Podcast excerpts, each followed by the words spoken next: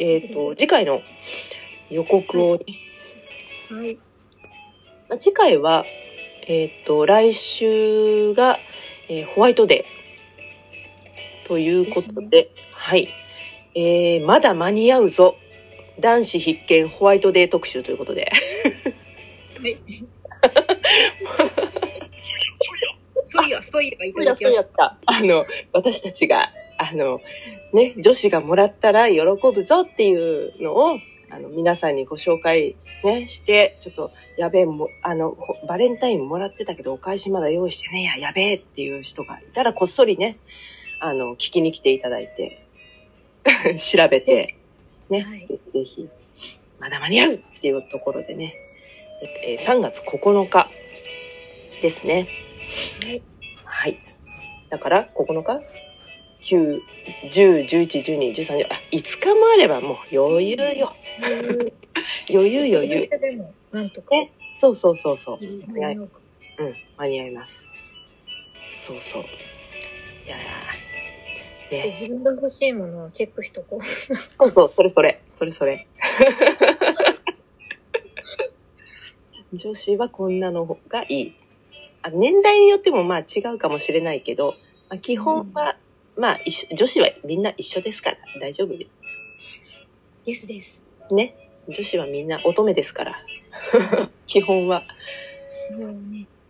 ね。そう。なんかまあスイーツとかでもいいし、グッズとかでもいいのかな。なんかね、おしゃれなバスボムとか喜びそう。うん。女の子。なるほど。ねなんかトレンドとかあるんですかね？このホワイトデーのお返しで。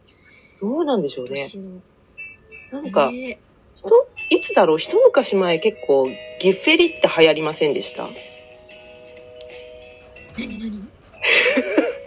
あの、フランスのマシュマロ？えー、知らないです。本当ですか？なんかギッフェリが一時期流行ってて、なんかホワイトデーのお返しえーでマシュマロかキャンディーかクッキーかみたいな定番があるじゃないですか。はいはい。で、なんかそのフランス風のそのマシュマロが結構そのデパ地下とかで、食感もちょっと普通のしじあのよくあるマシュマロとは全然違うんですけどそうそう、うん。一時期流行ってた記憶があります、えー。うん、初めて聞きました。本当ですか？疎い。へ えじゃあまあちょっと改めて調べてみようかな。多分パティスリーとかがね出してると思います。うんそう。どこのが有名とかはそそこまでは思い覚えてないんですけど。そうそう、う。ん。そんなのが流行ってた。うん。へえなんかそんなのもあれなんですよね。ホワイトデーにうんお返しもらうのってお父さんだけで、うんで、いつも毎年メリーのチョコレートなんですよ、チョコの返しチョコそうそうそうそうそう。そうなんですよ。お父さん世代だとチョコといえばもうメリーみたいな。ああ、メメリー。リー、モロギフみたいな。うーん、うん、うん、わかるわかる。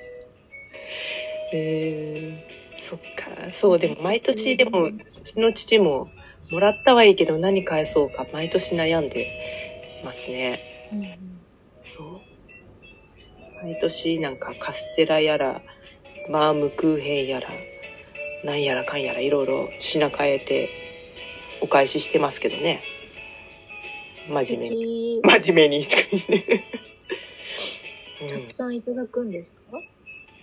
いや、そんなにはもうさすがに最近はね、あの、義理チョコとかあんまり渡す時代でもなくなったんで、あーそんなにはないですけどね。うーんうんうん。昔はね、結構ありましたからね。まあ、それに、あの、恩恵に預かっていろいっぱい食べてましたけど、私。